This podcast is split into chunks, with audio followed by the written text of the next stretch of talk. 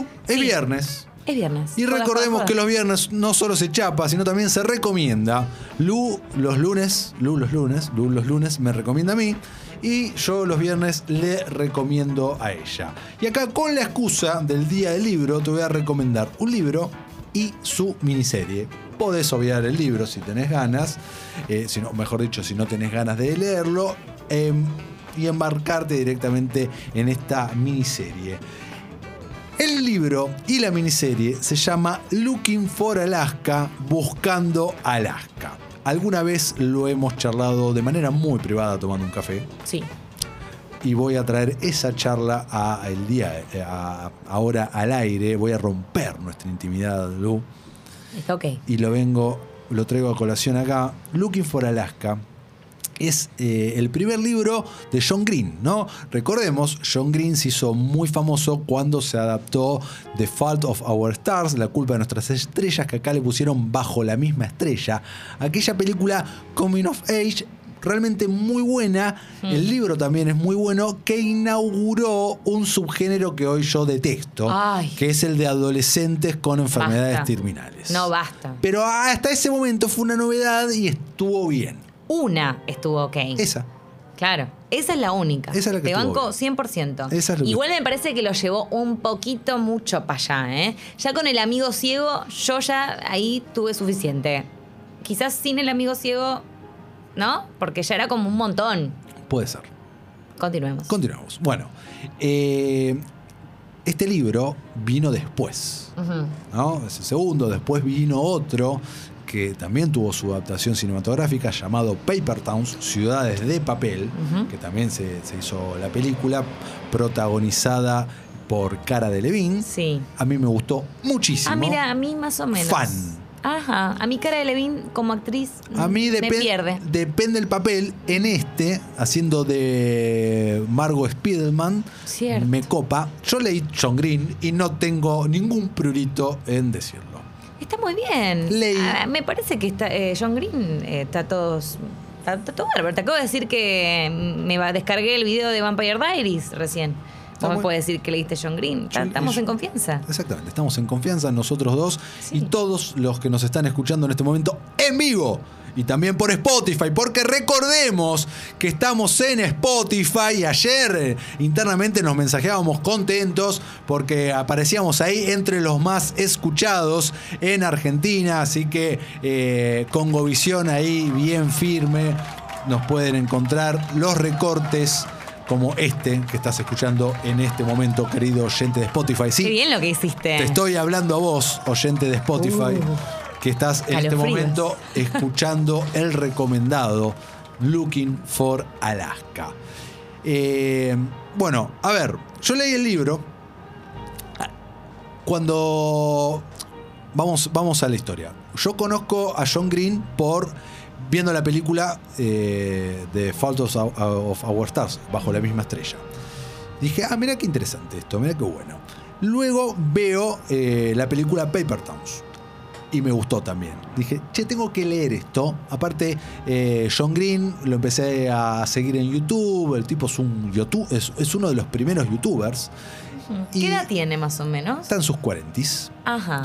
y, y ahí compré los libros, los leí y me enamoré y me encantó Looking for Alaska, su primer libro, su primera novela.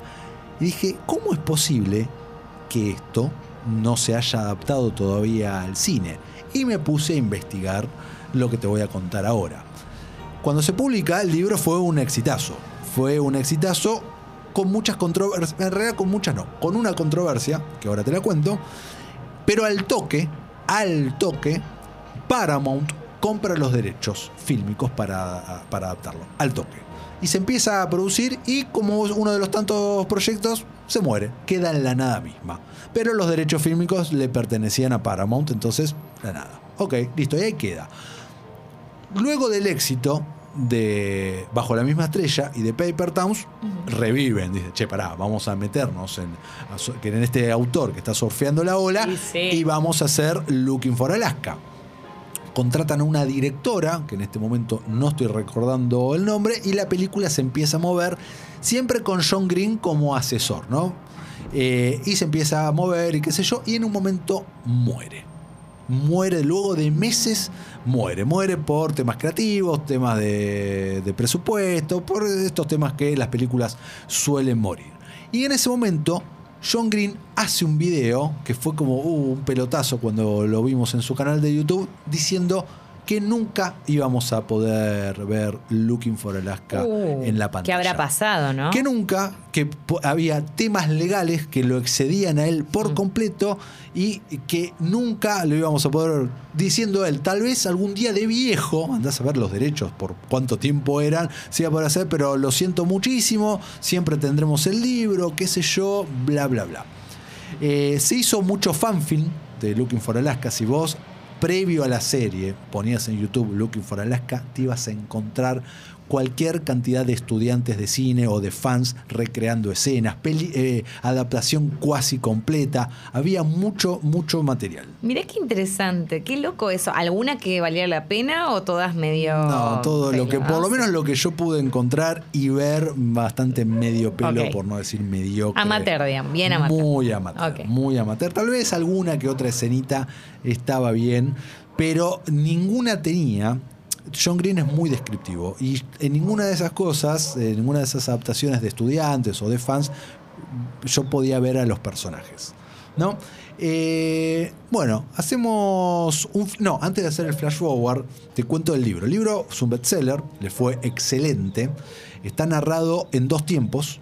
eh, y dice antes y después. Así, muy simple. ¿Qué es lo que pasa? ¿Qué, qué- cuál es el antes y el después? Es un gran spoiler que no te voy a contar, Ah. pero es determinante y tremendo para la narrativa. ¿Pero Tan- empezamos en el antes o en el después? Empezamos en el antes con un contador, Ah, que faltan tantos días para llegar al después. me gusta, me gusta. Me parece Y- ocurrente. Y así, y después llegas al Sí. después y pasaron tantos días desde después. Y así. Ok, Eh, pero es, digamos, cronológico, si bien hay dos temporalidades entonces. Exactamente, es cronológico y hay dos temporalidades. Exacto. El libro está redactado eh, en No, pará, estoy no quiero confundirme si estaba redactado o no en, en- en- en primera persona, pero te cuenta la historia de Miles, un estudiante que medio se pudre y tiene quilombos en su colegio, necesita alejarse un poco y se va a un colegio internado, un colegio pupilo. Esto es la autobiografía de John Green. Ajá. John Green, todo lo que relata en Looking for Alaska, salvando algunas cuestiones que ficcionalizó, son sus vivencias en esa academia de pupilo. Se puso personal entonces. Muy personal, es su primer libro. Es su primer libro que lo escribió su- en sus 20 cosas que le habían ocurrido una década atrás. Bastante fresco. Bueno, ahora nos metemos en el gran flash forward. Hace dos años, dos años, de repente un día John Green de la nada, de la noche a la mañana, salta como Looking for Alaska. Es una realidad, pero no va a ser una película, va a ser una miniserie. Va a estar en Hulu, va a tener ocho capítulos de una hora. Por lo tanto, no solo adaptan el libro, sino que tengo la posibilidad de escribir yo lo, eh, adaptar los guiones y darle aún más profundidad a los personajes. ¡Epa! Lo cual a los fans, los que estábamos esperando esto, nos puso muy contentos. Eh, y ahí se anuncia al toque la- el cast, ¿no? Y durante mucho tiempo, a ver, los que leímos Looking for Alaska, Alaska Young, que es el personaje principal, porque eh, es el juego de palabras, en realidad buscando Alaska no se refiere al estado de Estados Unidos, sino a una, Una persona, persona. una persona que es Alaska Young, Alaska joven, si es que traducimos el si es que traducimos el, el apellido de ella. Y, y es muy descriptivo. Es, el- es como, viste como cuando un adolescente enamorado describe a, a- a esa persona de quien está muy hasta las bolas, muy metido. Bueno, así es Alaska. O sea, de esa manera. Entonces, la visión que teníamos todos de Alaska era como, ok, tiene que ser la mujer perfecta. Bien. Y eh, Christine Fawcett, quien es la actriz que elegida, realmente lo es para ¿Me este contás papel. qué hizo? La podés- ¿Hizo algo? Porque no la tengo. muy No, no la tenés, laburó en algunas cosas chiquititas, recién ahora está empezando a pegarla. Este fue su primer gran papel, pero cuando una década antes, cuando estaba mm, la película tal vez era una realidad que después se cayó. Cara de Levine, por ejemplo, hizo un lobby tremendo para ser ella de Alaska, Ah. porque eh, es un papel que cualquier actriz joven quisiera interpretar, porque tiene hay algunos desafíos actorales eh, muy interesantes. Bueno, entonces me alegra que Cara de Levine no haya avanzado con este papel, Bueno. ya que actualmente no es tan buena. Qué mala soy, ¿viste? Sos muy mala con Soy la pobre cara de Levine, eh, que yo la banco un poco. Eh, el otro dato que te tiro de esta serie es que el showrunner, miniserie, que el showrunner fue John Schwartz, a quien mencionamos hace poco porque fue el creador de The O.C., que había sido el showrunner más joven de la historia. Incluso en uno de los capítulos de Looking for Alaska, los personajes están viendo The O.C. Porque el dato que te tiro es que Looking for Alaska se sitúa en el año 2005, lo cual es fundamental para, eh, o sea, se sitúa en el año en el cual eh, se salió el libro, que es el año 2005. A John Schwartz, esta, eh, perdón, John Schwartz no, a John Green, él vivió estas cosas en la década del 90.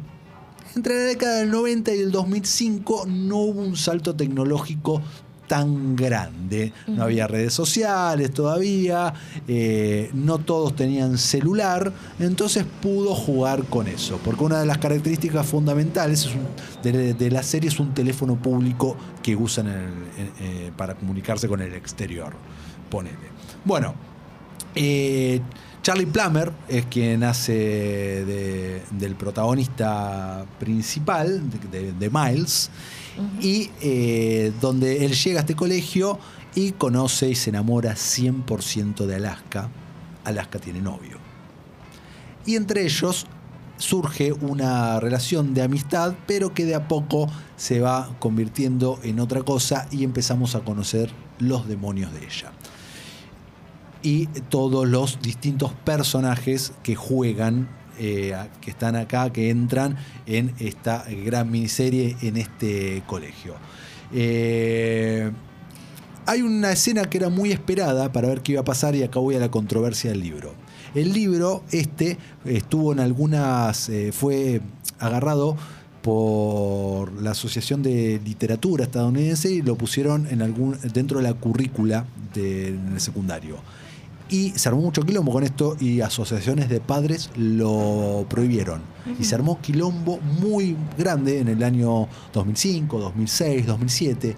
¿Por qué? Te estarás preguntando. Porque hay una escena donde hay sexo oral, donde hay una felación. ¿No? Eh, nada, sexo normal, simple. Adolescentes que lo practican, bueno, se armó escándalo con eso. Y una de las grandes preguntas eran, ok, esta escena tan controversial, ¿cómo va a ser adaptada a la pantalla? Y la verdad que la adaptan de una manera más que genial. No es sexo explícito, obviamente, no vemos un primer plano de la felación. Sí, pero no lo dejaron afuera, digamos. Claro, que era lo fundamental porque tiene mucho que ver con algo que sucede. Era un desencadenante para lo que viene después. Y está muy bien explorado. Actualmente están todos muy bien. Todos los personajes son geniales. Me, me gusta muchísimo eh, Looking for Alaska. Cada capítulo de estos ocho tiene un director, eh, director, y, o, director o directora, que son todos del indie. Y la serie tiene un look and feel muy indie de, este cine de Estados Unidos. Eh, me gusta muchísimo, por si no quedó claro. ¿Dónde la encuentran? En el maravilloso mundo del internet, porque es de Hulu. Si quieren esperar un poquito, tal vez en junio está en Star Plus. No lo sabemos todavía. Y si no, la buscan por ahí. Lu, sé que a vos te va a gustar un montón. Ocho capítulos de una hora cada uno. Perfecto.